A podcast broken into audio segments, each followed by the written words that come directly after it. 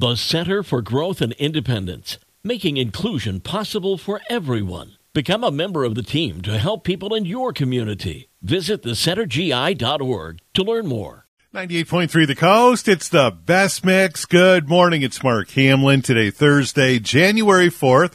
Going to be partly sunny and a high in the low 30s today. Right now, we've got 29 degrees in Berrien Springs. Baroda has 30 and it's 29 in Bridgman. Time for your daily dish. And John Travolta says he's ready to start dating again. His late wife, Kelly Preston, died in 2021. Sources say John just needed to feel ready and now he is. He knows Kelly wouldn't want him to spend the rest of his life alone, so he's finally allowing friends to line him up with dates.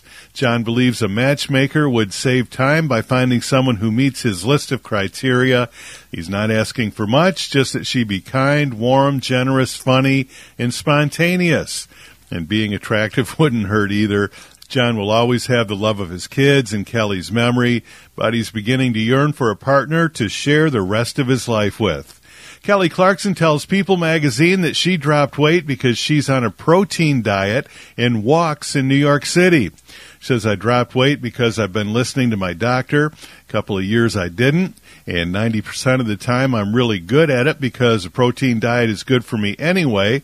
I'm a Texas girl, so I like meat. Sorry, vegetarians in the world, but Walking in the city is quite the workout. I still splurge every now and then. The other night I had a frozen yogurt with my daughter and it was magical. In George Clooney's $18 million Berkshire, England mansion is flooded because of heavy rainfall.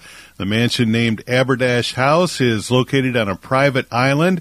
It underwent 18 months of renovations before the Clooney family moved in. And Sotheby's is set to auction off a collection of Air Jordans worn by Michael Jordan in each of his six NBA championship wins.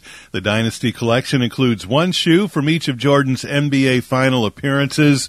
Sotheby's estimates the collection will sell for at least $7 million. And that's your daily dish for this Thursday morning on 98.3 The Coast.